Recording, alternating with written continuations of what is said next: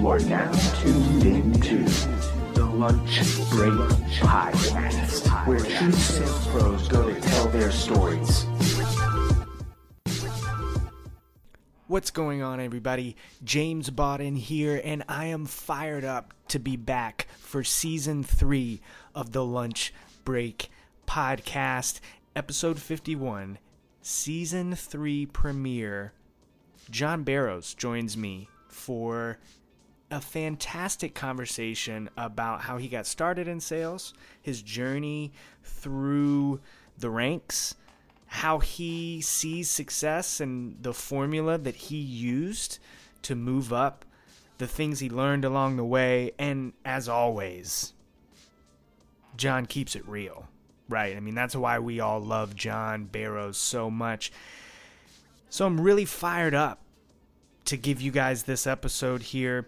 If you can't listen to the entire thing, I'm going to serve up a quick snack break sales tip given to us by John Barrows. Listen up. Uh, after every single phone call you have with somebody, uh, I call it the summary email. All right. Because the way it works is this say you and I are talking right now and, and you're trying to sell to me. It's not that I'm lying to you, right? It's just that as soon as we get off this phone, my boss comes in and changes my priorities. Uh, your competition comes in and talks to me about something totally different. So now, two or three weeks later, it's like this conversation never happened. And if you to try, if for you to try to remind me what we talked about two or three weeks ago, shit, I barely remember what I said two or three minutes ago. Forget about two or three weeks ago. Yeah. But if you got it documented and I've confirmed it, then you got something to hold me accountable. So the way it works is, and by the way, you have to let them know it's coming. If you don't let them know it's coming, the response rates drop through the floor. So what you do is, hey James, thanks so much for your time today. I appreciate it. it um, there's some next steps in action items here. Before I go ahead and do all that, though, what I'm going to do is I'm going to briefly summarize what I was able to gain from our conversation today. I'm going to send it over to you in a quick email. Could you do me a favor and email me back to let me know if it's all accurate and if I missed anything? So you tell them that, right? And then they say, yes, sure. And then right after you get off that phone, don't write a book here. And this is not a chance for you to reiterate your value proposition. This is purely to confirm what you heard from them.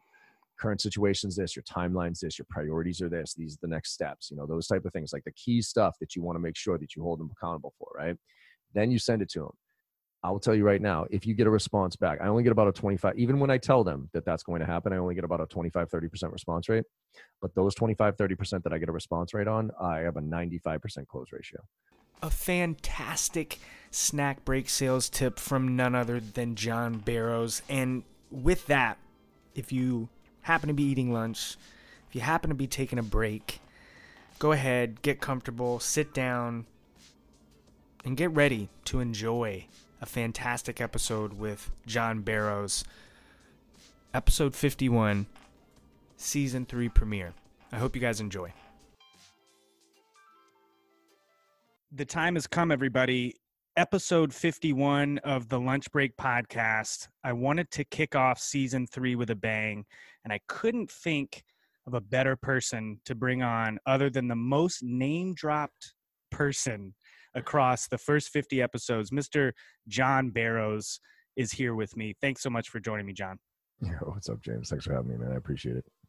Absolutely. And and like I said, by far everybody knows about what you're doing. Everybody loves what you're doing and uh, I'm fired up to get started. So with that, I'm going to ask you the same question I ask everybody to get this thing kicked off. John, how did you get started in sales? Yeah, um, you know, it's kind of like everybody else, man. I fell into it. I mean, you know, finally now you're starting to see universities uh, provide majors in sales, so people are graduating with sales. but man, you know, when I, I graduated about 20, 23 years ago now, sad to say.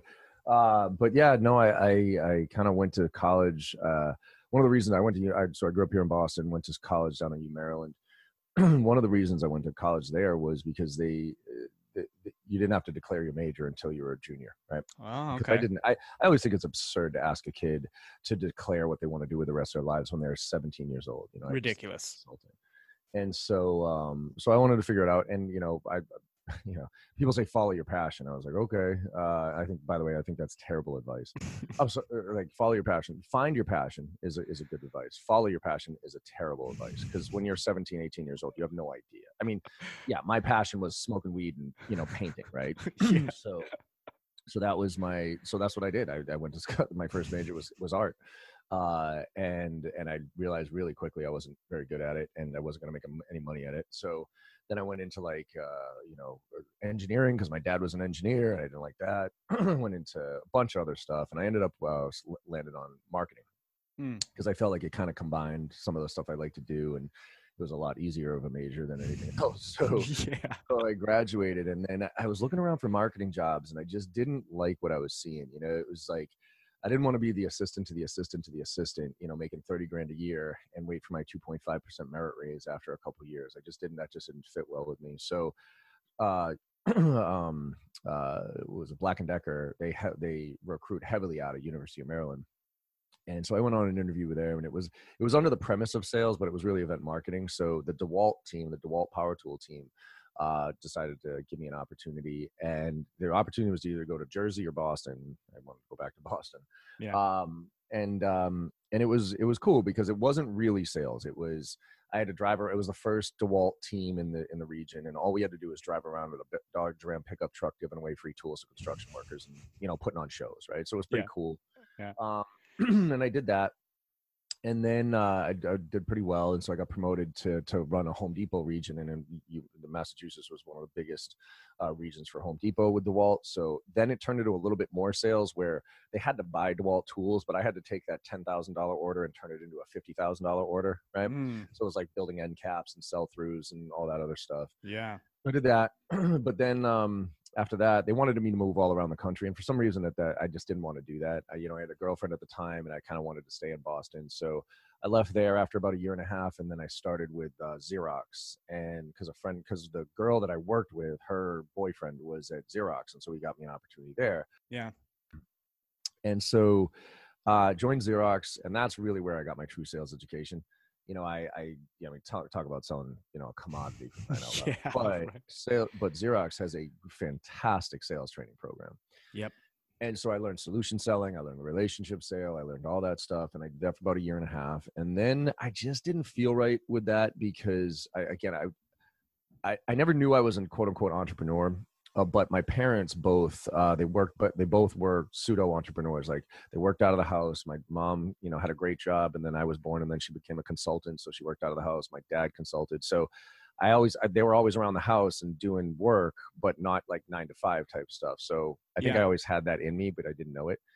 So when I was at Xerox, I just didn't feel right because I was getting so much smoke blown up my ass about how good I was at what I was doing, and I just figured I was just doing my job, right? I was, I mean, I was, yeah, I was working harder than most, but so I was like, okay, apparently I'm good at what I do. So I talked to my boss and I said, hey, look, uh, I want to go like this is my job here. The, this is the next job, and then the, that job. That's the job I want, right? So three or four rows up.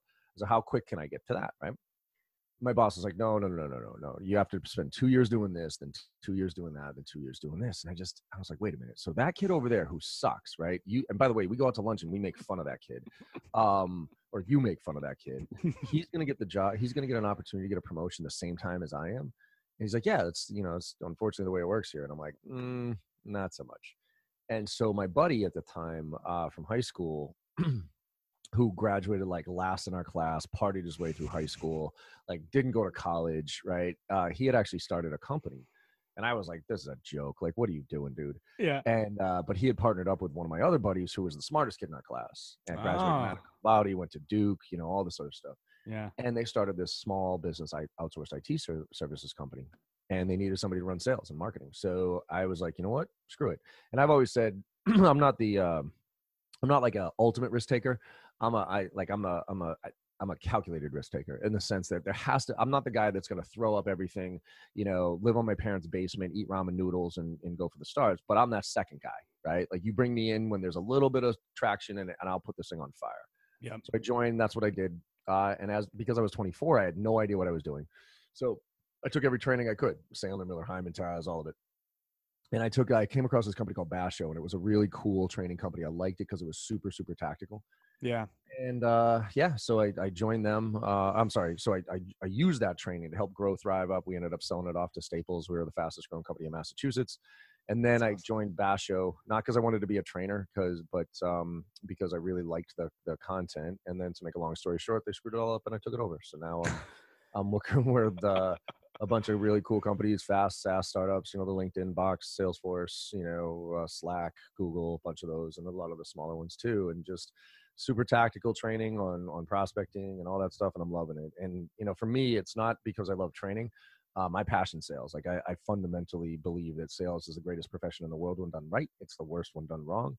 And if you believe in what you do, sales is really just the transfer of enthusiasm and and it, it's what makes this world go round right so that's what i'm passionate about and and i and i really do believe that once you find what you're passionate about that like like i said earlier find your passion mm-hmm. and then the stars are yours right but don't follow it when you're 18 years old because you have no idea what it is yeah i mean I, I wish somebody had put it to me like that when i was 17 18 because you know my passion was rapping and wanted to be a exactly. you know and so you know i spent the majority like all of my college years just thinking that that was going to happen right and just mm-hmm. kind of banking on that going down right? Um, yeah exactly. well it you know your journey is very interesting because you know one of the things i know you you harp on and and you believe a lot in is is believing in what you're selling right? And mm-hmm. and and being able to to transfer that enthusiasm in a genuine authentic way uh, and it sounds like you you kind of had that built in like right away right? So like with xerox it was like mm, you know i'm not fully whether it's the way that they operate internally or the product or whatever i'm not feeling this well, actually, a little bit different. Um, so I did believe in Xerox. I just didn't believe in the company, right? So yeah. I didn't believe. I well, not no. I'm sorry. I believed in the company. I just didn't like the the that what I was being forced into, right? And I also mm-hmm. woke up with Xerox saying, you know, no matter how hard I work, I'm not. I don't make a difference here. Like, mm. you know, I, am not going to move the stock price. You know what I mean? Yeah. And if I leave, somebody else is going to come in behind me and be, you know, maybe not as good, but good enough, right? Yeah. So, but really, what got me to to to understand this was when I got fired from Staples. So, so we sold our company to Staples um, I thought again, it was, oh, cool. This is me. I'm going to integrate into a big company. I'm going to figure this out. they ended up firing me. And, and it was a shock because I, I mean, it wasn't a shock. I was, I kind of was burning that place down because I don't have, I don't have much of a filter and I really don't like politics. Right. So yeah. after a while, they, they, well, they offered me another position. Right. And which is a really nice corporate way of firing you. Uh, yeah. By the way, here's a tip for everybody out there. If you're ever a VP of anything for a startup, and uh, the company grows to a certain point and they hire an SVP of something, of whatever your role is, you better start looking for a job because that's the corporate way of saying fuck off. Right. So, right. So, just as a tip for anybody out there who's in startups, if you're yeah. a VP that gets a company to a certain level and then all of a sudden they hire an SVP, that's them firing. Your days you. are numbered. so, anyways, um, I got fired. You're on mute, buddy. Sorry about that. Um, no worries. I got I got fired. So so then I was like, I was in a bit of a panic, right? Because I'm sitting there. I had done IT IT sales for seven years, and I'm sitting there. I'm like, shit, am I an IT sales guy? I'm like, is that what I am? I'm like, gross. I don't even like computers. You know what I mean? Like, I like I don't give a shit about computers. Like, and so my wife was the one who actually helped me out. She said, all right, well, let's take a look back at your career. She's like, why were you the top rep in every single job you've had, right? So, so let's take a look at DeWalt. Like, why were you one of the top reps in, at DeWalt? I was like, well, I don't know, because DeWalt power tools are badass. You know what I mean? Like I, I just I, I, just thought they were badass. I thought they were super cool. So it wasn't hard for me to to have the conversation about DeWalt power tools, right? And then it was Xerox. It was like, well, I don't give a shit about copiers, but but I genuinely believed that Xerox at the time was the best copier in the industry. Right. Yeah. yeah. Company and there was a single source. So I, I believed in Xerox over all the other competitors. Mm-hmm. Uh, and then at Thrive, I was I didn't care about computers, but I genuinely believed that the people that we had on board and the service that we provided was the best in in the, in the industry, right? So after kind of going through that process, I was like, all right, it doesn't matter. It doesn't matter what I sell. It just matters that I believe in what I sell, and that got me to open up a whole different viewpoint of of what I was looking for when it came to my next my next job. And that's when I came across Basho, the training. I was like, well, shit, I love this training. So you know, why don't I why don't I try that? So, yeah, no, I mean, and it, it makes sense. I think if if if you've been in sales for any sort of longer period of time, you've probably had that realization of, am I really the IT sales guy or am I really the cell phone sales guy? Like, mm, probably like I just Mm-hmm. no, I'm not, right? And you again, you made an interesting point about finding your passion because what I've found is that take Xerox for example. It's copiers, right? You're not going to get excited about copiers. When I worked at the data analytics consulting firm, Mhm. I barely passed algebra 2, right? I'm not an analytics guy. But what you but what you can search for and find and and mine for are the service, the people that we employ. You know, so for me when it was data analytics, it was like, well, I know all of these really smart people that work here and they're fantastic people. They're incredibly intelligent. I can get behind going to bat for those guys. I know nothing about statistical models or machine learning, but I can get behind what we're going to do for a company, right? So it sounds like exactly. you kind of had that same feeling. And I, yeah, and that's what I recommend every company do, by the way. Every Mm. rep who works at a company and every company who is hiring reps, before you teach them product, before you stuff, you know, the spec sheets down their throat and get them to memorize all that shit, have them go interview customers, read the case studies, go talk to clients and ask like, hey, what, what kind of a difference do we make? Right. And that will get them to say, holy shit. And then, and then have the founders come in and talk to the, the reps about why they started the company right? Mm. Because there's always a pretty kick-ass story about why founders started a company because they saw a need, right? And and they created a product to solve a need. Now, you're not gonna you're not gonna be the best fit for every company out there, but for the right companies, you know, if you really make a difference. You know, I'd be worried if I worked at a company that didn't have a lot of case studies, that didn't, you know, that was like kind of a not a solution sale, but just kind of a one and done. See you later. Like that would be like, ah, I, I can't do this. But if you can get in there and talk to some clients and have them tell you, hey, before we were using your solution product or whatever it is, this is what was going on. We were really frustrated and whatever. Now, with your solution product, man, we are driving these type of results. It's made my life so much easier, whatever that is, whatever that story is. yeah. Learn what that story is. First of all, it's going to get you to believe in the company, right? Second of all, those stories are going to get you to have some stuff to tell, right? So when you're out there reaching out to prospects and and, and cold calling or or meeting with them, like you'd be like, yeah, you you know, you bring, it's interesting you bring that up. I was actually just talking to another customer. I was reading one of our case studies where they had that exact same problem, and this is what they did about it. You know, that type of Mhm. stuff. So that way, you can you can really start to believe in what you do. Again, it doesn't matter what the product is. It's is does that product or solution make a difference?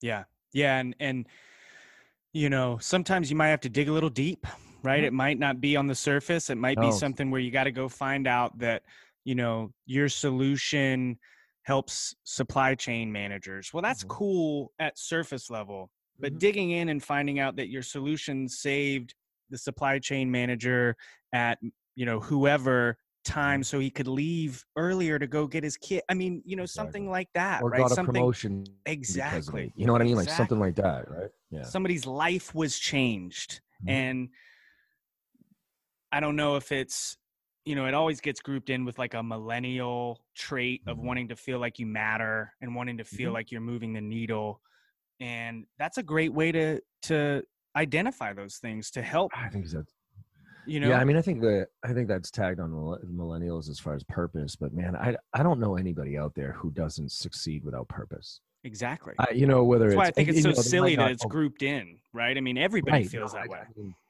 it's like I mean, don't get me wrong. Like, yes, things are definitely different. Like, you know, as a Gen Xer, for me, um, I didn't really care as much about the big picture. I cared that I believed, right? But I didn't care about the the fluffier stuff.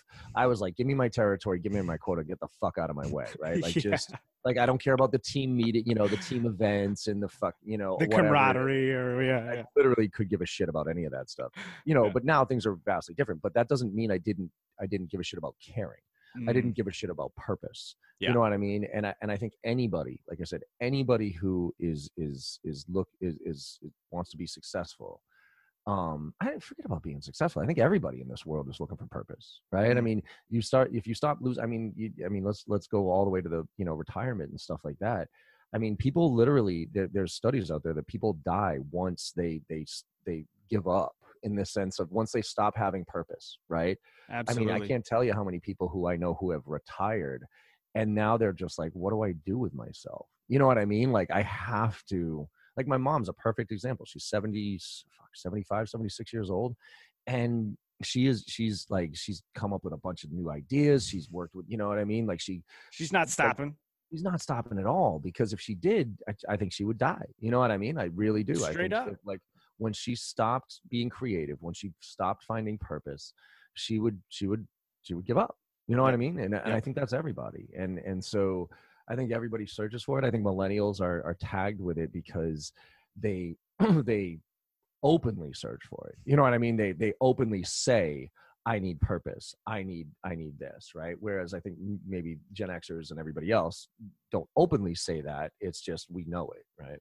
Yeah, yeah, and and millennials are are the ones who will tell you about it for sure. Um, yeah well you know, and and I think it's absolutely what you said. It's it's it's that driving force that gets you out of bed every day, right? Like, what are you excited about? What do what are you? And you know, so many people. Sales is a profession that gets a lot of people that aren't really passionate about being a sales professional, right? You just kind of end up you you know you might even be on probation and this is the only job that you can Yeah. get you know and, it, i mean easy easy entry low barrier to entry Yeah, you don't yeah. have to have skills you just got to be able to talk and take a beating i mean Mhm. really at the end of the day that's yeah So So I why think it- we have such a bad name, by the way. I think I think so many people get into this profession just because they know they think they can make you know it's it's easy way to make money and have flexibility in their career. So they're like, screw it, you know, I'm getting into sales. I don't really care what I sell, but fuck it, I'm gonna make some cash, right? Yeah. So, Yeah, and it, you know, when I first started my sales career, it was a little tough because I felt motivated to to make this thing into a career, Yeah. but the majority of the people that I worked with were showing up 30 minutes late, piecing out, taking long ass lunch breaks, and that was a little, you know, the mor- it's hard when the morale's like that. Right. But what I realized was, well, this is just like a massive opportunity for me to be like, I can just show up and be as committed as I am. I don't have to try any harder, and I'm to outshine everybody else who doesn't give a shit, right? And it That's what- I sounds mean, like, that's Yeah. same happened to Xerox. I mean, I Yeah. was, I literally, I was just doing my, I mean, for some reason, you know, my dad probably, uh, you know, instituted pretty good work ethic in me, whatever, at an early age. And so I would, you know, I'd show up seven o'clock in the morning. I'd make my calls. I would do my thing. I would stay until probably six, seven, eight o'clock at night. Uh, I'd, you know, I'd go to events that evening, networking events and meet people and whatever. And that, but I was Dialed like, in. okay, like, this is, this is what you're supposed, I mean, I don't know, like, fucking doesn't seem too hard to me. Like, I mean, I, I think like like seventy five percent of life is just showing up. You know what I mean? Like absolutely. just doing their job. And and I don't think this is just sales, right? I I, I think there's apathy across the board. I think I think Mm. most professions, most people just show up. I mean, I, I hate to say it, but I, I honestly think that eighty percent of this world are fucking sheep. I really do. I think they're just going through the fucking motions and they're just waiting for somebody else to tell them what to do. And they just want to kind of show up, get their, you know, merit raise and all that other stuff. And, and it's like, okay, eh, you know, and I, I just was never one of those type of people. Like I, I was never a follower. Um, Yeah. I, I was always somebody that didn't, didn't, you know, I, I felt that urge to, to, to push to that next level, regardless of who was around me or what, you know, I just always had an inner motor that, that I, again, I, you know, now with a daughter, I, I, I ask my parents that all the time. I'm like, hey, what did you do like to to instill that drive in me? And they were like, nothing, you know. And and and again, if I really were to be reflective on it, I was not that driven of a kid. You know what I mean? Like I wasn't like the I wasn't like the super passionate kid. I wasn't the best basketball player. I wasn't the you know, I never had that, oh, I got to be the best at this. And it I think it really just kicked into it it evolved, right? It, it kind of evolved and and all of a sudden when it clicked, it was like, all right, yep. I, and I think it also it was based on the fact that I knew I wasn't a smart, like the smartest kid out there. Yeah. You know what I mean? I wasn't like a Harvard grad. You know, I wasn't a 4.0 kid. I always had to work my way through school. So I knew I wasn't the smartest. I knew I wasn't going to Mhm. get by by being the smart kid in the room. So I Yeah. said, okay, well, if I'm not going to be the smart kid, I might as well be the hardworking kid. yeah. And that's where I just said, fuck it, I'm just going to do that. Yeah, I mean, it- it's so funny because I've had similar real, like, kind of realizations of, I'm, for the majority of my life, I've been fantastically average, right? I've Just like, sli- I say that the same thing. I'm, I'm, I'm slightly above average. I'm, yeah, I'm a slightly above average in almost everything. Okay. Yeah. But I'm not great at anything. Yeah, yeah, and and you know what happens when you because what that breeds is is is you learn early on. Like I remember in school, I figured out that if I just do my homework, I don't have to study for tests because I'll have, you know, I won't have zeros. My grade will be weighted, right? And so I was always kind of picking things apart like that. And when you enter into I think for for a lot of people it's that mindset shift of okay, well, sales is now I have an opportunity to that I see a path forward that that I'm kind of digging that that hard work pays off right Yeah. i mean i think that was the problem with me with the with the jobs like the 9 to 5 jobs i was like well my my hard work isn't going to produce the equivalent results for me in Yeah. a 9 to 5 job Yeah, especially if when I'm you're not sitting next to Johnny Dumbass doing the right same exactly thing. or johnny or johnny smartass you know what i mean like, yeah, like. I mean, you know what i mean like you sit next to a kid who's smarter than you and you're like okay uh i guess we're here together and uh you have an see- MBA. I barely graduated college. right? And let's see how this goes, right? And so, you know, but it, no matter how hard I worked more than that person, then again, again, we'd get the same promotion at the same time. And I was, I looked at sales and I said, nah, actually, I like that. Now I work harder, I get paid more, I Mhm. go faster, I go, okay. So I, I- think it was just a logical thing for me to make the connection to and said, this is me. This is like, I can do this. Yeah, yeah, and it, it it such a common experience, and I think one of the interesting things about your story in particular, and and one of the things that I latched on kind of right away when I found your content was your push to make this sales profession respectable, right?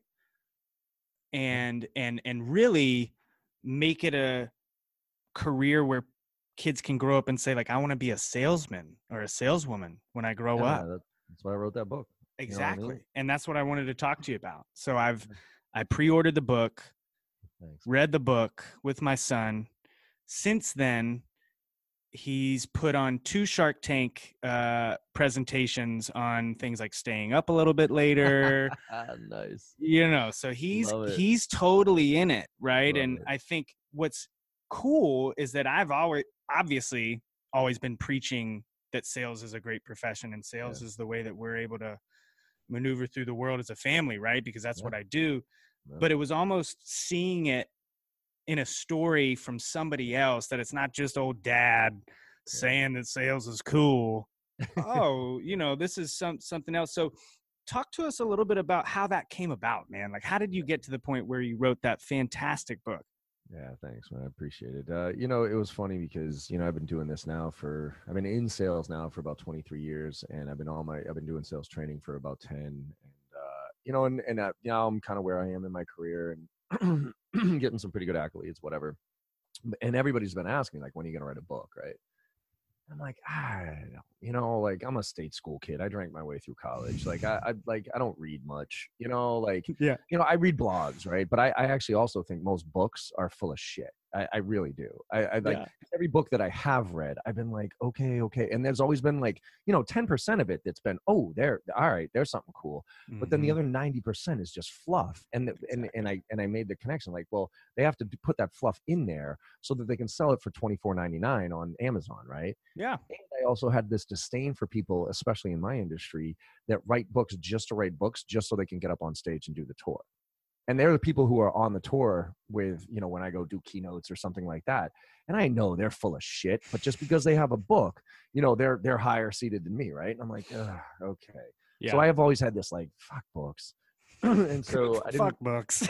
I mean, I mean, you know, for me, for me, I other Yeah. people learn- like people learn differently, right? Like, like I just I don't learn by reading books. Um, I learn Yeah. by doing this. I, I mean, I actually started my podcast because because this is how I learn. I learn Mm-hmm. by interviewing people who are smarter than me and having interesting conversations, and then saying, "Ooh, that's a good idea. Let me go do that." Right. So that's how I learn. Right. Yeah. But books, like, so so. But then I was like, all right, well, maybe I should um but i'm not going to do a book that everybody else because also what am i going to write like what I, what what hasn't been written about sales right Mhm.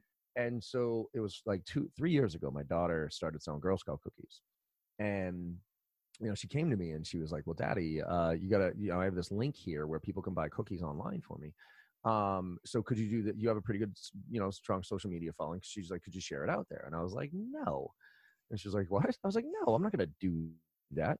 And she's like, why not? I was like, first of all, uh, you got to earn that. Uh, so, like I've built my network very, and, and I'm not going to abuse my audience by just black. Hey, buy my daughter's cookies, right? Yeah. Uh, and so, and also, like, why the hell is anybody going to buy cookies from you over every other kid that's going to, you know, knocking on their doors, right? She's like, oh, well, what, what, what can I do? And I was like, well, you to convince people why they should buy your buy cookies from you. So we did a little video of her pitching her. So if you go to I want to be in sales Yeah. when I grow up, you see that little video of her. She's like, "Hi, I'm Charlotte Barrows. You know, I like lemonades, and they're my favorite because they put a sweet, sweet taste in my mouth." And she did, and so I wrote a blog on that and put it out there, and everybody loved it, right? And then follow up next year, uh, we did door to door. So I kind of coached her on door to door selling and how to handle objections and all. this So I did a video on that Yeah. and and it kind of evolved and she was the number one cookie seller in our town you know for two years in a row and uh right and and then i was like you know what? This this could be a book. And and, and so i decided to write the book with her. Uh, first of all also because i travel so much um, one of the things i've always had a hard time with i you know i figured out a lot of stuff i think you know i, I still got a ton to learn but one of the things i always have had a really and i still to this day have a really hard time with is is when i leave right is, is Mm. traveling like just the guilt of of leaving uh, for two to three days like that sits with me and i and i can't let it go you know and I, I don't know how i've tried and you know i do the facetimes i do the hey we have this little fun handshake that we do before we leave and all that other stuff but it just is always eat, eating at me It's and gutting, so man. one of the things was was like hey how do i you know maybe if i could i- include my daughter in, in what i do a little bit more that that would help right and so we wrote the book together and and and it's based on her evolution of selling girl scout cookies and you know the goal is to really to your point is is to elevate the profession of sales at a whole different at a fundamental level right? Yeah. um i didn't think any book that i wrote about sales techniques or anything like that i don't think that would move the needle. I mean i try to do my thing here with what i do as far as sales training and working with 20 30 reps at a time and trying to elevate the profession that way but i wanted to elevate it at a totally and change the perception right? Because to your point no kid ever says i want to be in sales when i grow up and so um, the the idea there is to introduce sales to kids early so that they can see it as a profession that they can be that's respected and, and they can be proud of and and get it into their heads. And so uh, that's the one main, one main reason. The other one is to get more women into sales. It's based on my daughter so it's trying to get more girls into sales and see it as a real profession because i think women are some of the best sales professionals i've ever come across in my life. And then just to put a cherry on top uh, you know all of it uh, 100% of the profits go to charity. So uh, so my daughter, she actually doesn't. Uh, she doesn't want to be in sales when she grows up. Uh, she wants to be in. Um, she wants to be a veterinarian. Mm. So uh, 100% of the profits go to World Wildlife Fund. And probably one of the proudest moments I've had in a long, long time is uh, over Thanksgiving. This past Thanksgiving, um, uh, the World Wildlife Fund, their office is in D.C. And my parents live in Virginia, so we went down for Thanksgiving, and uh, we ended up bringing them a check for ten thousand dollars to donate to the World Wildlife Fund. And my daughter got interviewed and everything. It was it was really really cool. So Yeah, I mean, talk about work life integration, right? Yeah. And and trying to solve for that because you know, it's one of the things that I've seen you talk about. Um and I think you know, with this bro culture of hustle, grind, like I'm on the road and I'm cool with it because I'm doing my thing. Like, no, like when I've had to leave to go out of town, it's gutting. I don't like Oh. it. It's not fun. You know, it's not a hustle, right? It's just shitty, you know? Um, and, you know, when I think about, first of all, I love the fact that she doesn't want to be in sales when she grows up, right? I mean, Yeah. fantastic.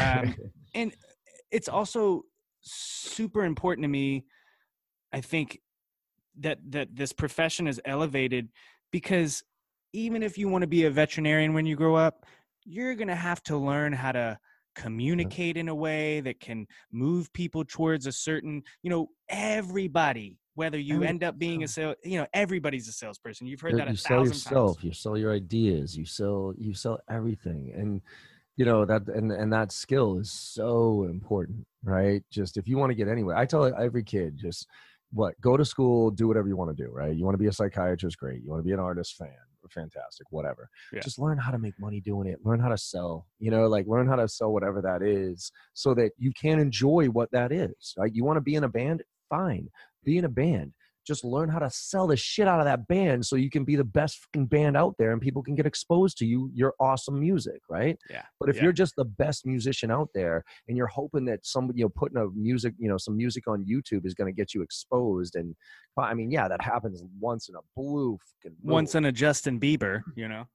but even justin bieber like i used to hate that little shit right but but if you looked at that kid like that kid was a hustler back you know what i mean like he, first of all he was, he was mad talented you know when you saw yeah, him he was like I- I I drumming at four years Yeah, old. exactly like like mad talented but he got out there and he did the work right Yeah. so you know as much as i kind of roll my eyes at that kid it's not like that just like all of a sudden just happened for him you know Yeah.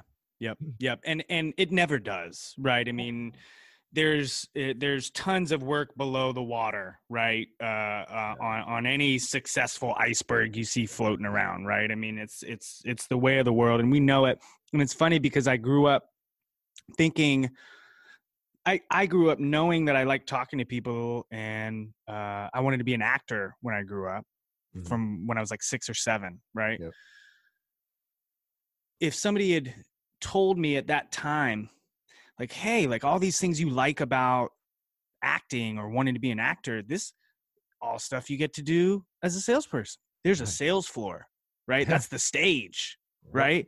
You get to and and but I spent all of my life thinking sales was a greasy Mhm. trick people uh type of thing right and and uh, It's it the took movies too right oh, the mean, movies dude. Glengarry Glen Ross, Bo- Boiler Room, Wolf of Wall Street. Those are all the ones that people say, "Oh, those are great." No, those are horrible sales movies. horrible le- horrible they're horrible movies. sales movies They're horrible sales movies. And actually, I got I got a quick uh, homework assignment for everybody listening to this. Go, you got to go watch my two favorite sales movies. Okay, because fuck those other movies. Good movies, but they they, yeah they represent good everything- movies but bad about sales yep and they represent everything that's wrong about selling. Uh, but the two best sales movies, in my opinion, out there. The second best one is uh, Pursuit of Happiness. yep Right, so that's about hard work. You know, I mean, shit. Talk about hard work. I, I thought I worked hard. I don't hold a candle to that guy, right? no Uh, and but my favorite sales movie is uh, Tommy Boy. Yes So Tommy Boy, so has- underrated man yeah, oh, it is the greatest sales movie of all time, right? It, it- like, cause there's this one part I always call, I always talk about catching your sales groove, where there's this moment where, where you know, you wake up in sales and it just is a little bit easier than it was the day before, right? And you don't know exactly what happened, but it's when you stop pitching your solutions, you start having conversations about your solutions. Right? You start caring more about what the client needs than what you do about your commission check. And oddly enough, that's when your commission check goes through the roof, right? And and there's that scene in Tommy Boy where he catches it, right? Helen, you look like a Helen. Let me tell you why I suck as a salesman. Well, saying, saying, go to some guy's office, say he's remotely interested in buying something from me. Well, I got excited. I'm like, Jojo, the idiot circus boy, the pretty pet, right? And he goes through this whole thing. yeah. Oh, you're twisted, right? I'll go fire up those wings. Oh, Tommy, like you, Tommy, want wingy, right?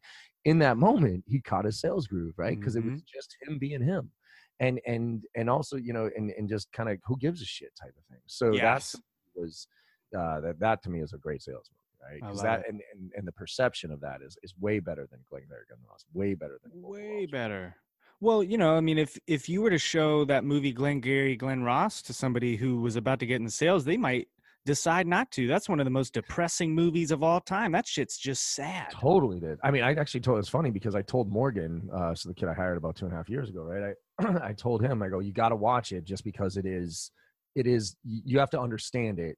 Not to say yes, that's sales, but you have to watch it. I go, but watch Tommy Boy afterwards because it's so depressing. You got to be happy, right? So uh, he said, and he called me up and he goes, dude, I am so glad you told me to watch Tommy Boy after that because after I watched Glenn Glare Glenn Ross, I honestly was questioning whether the hell I, why I, you know, if I should stay in this profession or not. He's like, I it was so know. Depressing. I was like, yeah, don't like that's not sales, man. it's not So It's not. No, and it's spot on, man. And I love that recommendation. It's such a Tommy Boy is such an underrated, never mentioned sales movie uh, it's that not. needs to be at the top. I love it. So, um, I know you're in the business of doing this all the time, but I'm going to ask you for just an actionable piece of advice that folks Yeah. can use when they get done listening to the podcast. Uh, for anything, anything, um, anything you want, man. Anything they can uh, use. Yeah, Google my favorite nugget. Google Jay Barrows my favorite nugget, and you'll get this one. Uh, it is uh, after every single phone call you have with somebody. Uh, I call it the summary email. All right, because the way it works is this: say you and I are talking right now, and I- and you're trying to sell to me. It's not that I'm lying to you, right? It's just that as soon as we get off this phone, my boss comes in and changes my priorities. Uh, your competition comes in and talks to me about something totally different. So now, two or three weeks later, it's like this conversation never happened. And if you to try, if for you to try to remind me what we talked about two or three weeks ago, psh, shit, I barely remember what I said two or three minutes ago. Forget about two or three weeks ago. Yeah. But if you got it documented and I've confirmed it, then you got something to hold me accountable. So the way it works is, and by the way, you have to let them know it's coming. If you don't let them know it's coming, the response rate's drop through the floor. So what you do is, hey James, thanks so much for your time today. I appreciate it. it um, there's some next steps in action items here. Before I go ahead and do all that, though, what I'm going to do is I'm going to briefly summarize what I was able to gain from our conversation today. I'm going to send it over to you in a quick email. Could you do me a favor and email me back to let me know if it's all accurate and if I missed anything? So you tell them that, right? And then they say, yes, sure. And then right after you get off that phone, don't write a book here. And this is not a chance for you to reiterate your value proposition. This is purely to confirm what you heard from them. Current situation's this, your timeline's this, your priorities are this, these are the next steps, you know, those type of things, like the key stuff that you want to make sure that you hold them accountable for, right? Then you send it to them. I will tell you right now, if you get a response back, I only get about a 25, even when I tell them that that's going to happen, I only get about a 25, 30% response rate. But those 25, 30% that I get a response rate on, I have a 95% close ratio. The ones who I don't get a response on, I get about a 50% close ratio. And what it does is it helps you hold, there's a fine line between being direct and being rude. And I think it's rude for you and I have a conversation, and then next month for you to try to remind me what that conversation was and hold me accountable for it. But but I think it's direct if you have the conversation with me, you document it, you send it to me, I say, yes, that's accurate. And then a month later, you hold me accountable for what I said. That's being direct. Because one, the three hardest things to do in sales uh, create urgency when it's seemingly not there, maintain urgency after you've had that initial conversation, and going over somebody's head without pissing them off. Mm. Those are the three hardest things to do in sales. Uh, that summary email helps address two of them maintaining urgency and going over somebody's head because if you if you actually let's let's expand this out. Say you prospect and you prospect to the top right? So say you prospect into a c suite or whatever it is and you get referred down. So say sarah's the one you go after as the executive and jim's the one that's the director. Sarah says go talk to jim. You go have that conversation with jim. You then summarize that conversation. You don't even have to ask to go back up to sarah. That's a courtesy call. Sarah's the one who referred you in the first place. So what you say is hey jim thanks so much for your time. I appreciate it. below's a brief summary. Could you email me back? By the way sarah thank you so much for the referral to Jim. Below is what we talked about. Is there anything you'd like to add from an executive standpoint? And then when Jim, like, and then you take Sarah off, right? And then when Jim, you know, then you go through with Jim. And if Jim goes dark on you, then you, hey, Sarah, not sure what happened to Jim. Hopefully everything's okay. But based on your priorities and your timeline here, I just want to see if we were moving in the right direction. So it maintains urgency because it keeps holding them accountable. And here's another tip as, as associated with that, which is every single second, like after your first meeting, second, third, fourth, fifth, whatever, um, the first question you should ask everybody is what's changed. Mm. So what's changed since our last conversation? Okay. Like, and you could do it as small talk. Hey, James, as we, before we get started here, you know, hey, has anything changed since our last conversation? You'd be amazed at what people are telling us these days. And then you say, okay, well, is all this accurate? Is this stuff still all accurate? Okay, let's keep moving forward. All right. Yeah. And then one more tip that I'll give everybody, which is my favorite new one, which uh, which will dictate your forecast, is uh, at the end of your qual call, uh, ask this question. This will dictate your forecast. It's uh, what happens if you don't make this decision. Mm. Ask that question. Everybody should ask the question. And, and and ideally, what happens if you don't make this decision by the date you said you wanted to make it by? Or like or what happens if you don't implement this solution by the date right? Because yeah. there's either a real answer to that question where they're like you know what? We're going to miss out on this opportunity. We're going to lose out on this or what and there's some quantifiable impact there or the answer is well you know i, I guess we'll just kind of keep doing what we were doing. And if you get that answer okay if you get the answer of well we'll just either a you're not talking to the right person or b you, you i would not forecast that one. Nope. And that and that ain't that the answer to that question by the way goes into the summary email what happens if you don't make this decision? You will miss out on this. So then when they flake on you when they push back on timeline or whatever it is you can say hey wait a minute. You said right? You said these things. I'm not pushing on you. And somebody asked me recently like john how hard can you push somebody at the end of the month to get the deal closed? Right?